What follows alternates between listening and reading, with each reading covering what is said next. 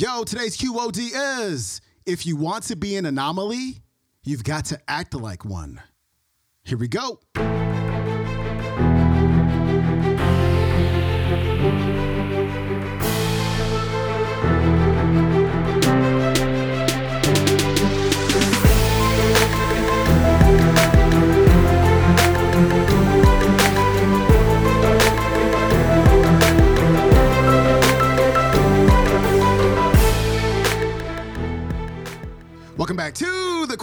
Day Show. I'm your host, Sean Croxton of SeanCroxton.com. We got Gary Vaynerchuk on the show today, and he's going to talk about something that is incredibly important, but we've got it backwards, totally upside down. I took an online assessment the other day called the Clifton Strength Finders Assessment.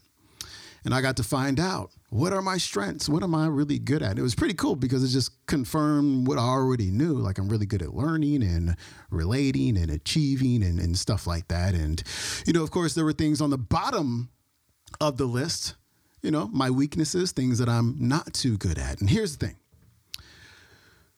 we often get advice to work on our weaknesses, to look at the bottom of the list and say, okay, we got to get better at these things.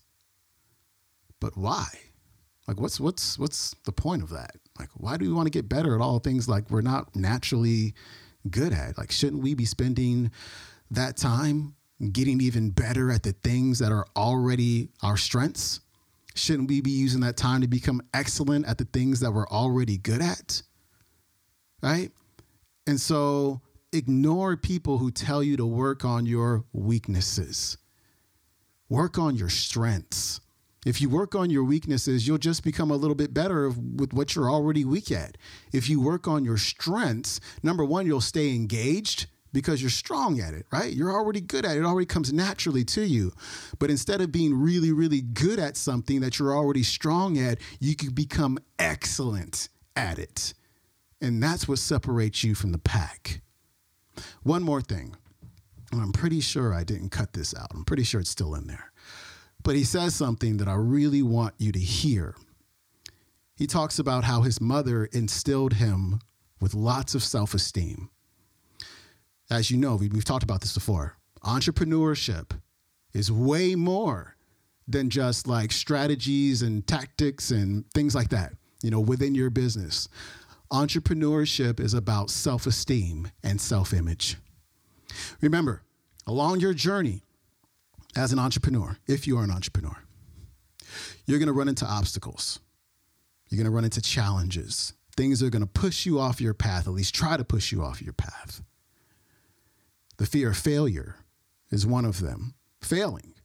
People who have high self-esteem don't get bothered by failure. We just go, all right, we you know didn't go that well like we planned. Um, I'm not going to take it personally. I'm just going to kind of keep moving forward. I'm going to learn some stuff. While the other people they quit the first time. Another one is the fear of criticism. You know, you get criticized one time by somebody, you pack it up and you go home. When you have high self esteem, criticism doesn't bother you. You just go, oh, all right, well, that's not true about me. Just kind of just keep on rolling, right?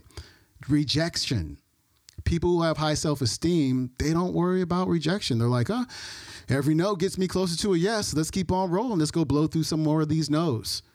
And so that's the key. You can learn all the tactics and the strategies and take all the courses that you can take and spend all the money you want to throw at your business. But if your self esteem and your self image are low, it's not going to work because you're going to stop, you're going to quit on obstacle number one.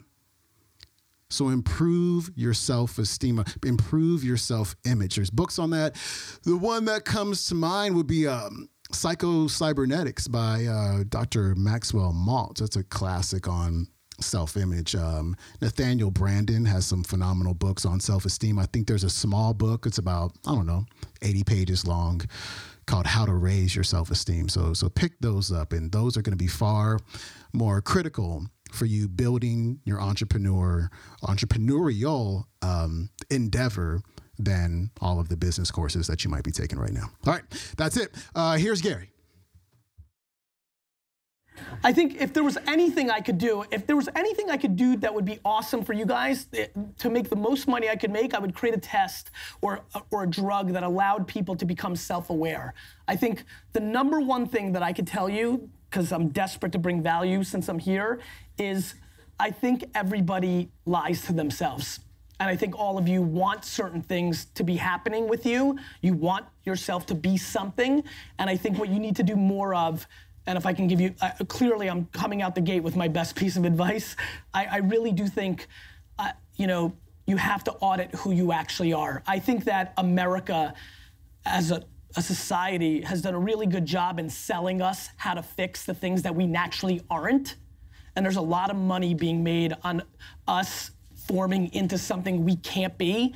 And I, either through massive ego and bravado, complete ignorance, I don't know what it was early on in my life, maybe the, the outrageous level of self esteem that my mom instilled in me, I was able to quickly, very, very early on, and, and let me take it back because a lot of you don't know. I was born in Belarus in the former Soviet Union. And so I came here when I was three and we were super poor. You know, I lived in a studio apartment. I know what it tastes like to walk five miles to Kmart, buy toilet paper, come home, and then sit there for an hour and split the toilet paper to get efficiency. That's a huge advantage for me, right? Like the fact that I've been working 19 hours a day, every day for the last 20 years is easy for me. It's the only gear I knew, right? I was poor. I sucked shit at school. It was the only gear I had, right? So, like, I sit here with enormous disrespect and with enormous assumptions around all of you that you're just too soft to beat me, right? That I think that you've had it better and that that alone doesn't allow you to beat me. And that's how I, I think of entrepreneurship in a very rugged, very raw, much dirtier way. I, I've been investing for about seven years. The first three things I invested in in 2007 after I built my wine business and I realized this internet thing was going to be big, right? Was was Facebook, Twitter and Tumblr, right?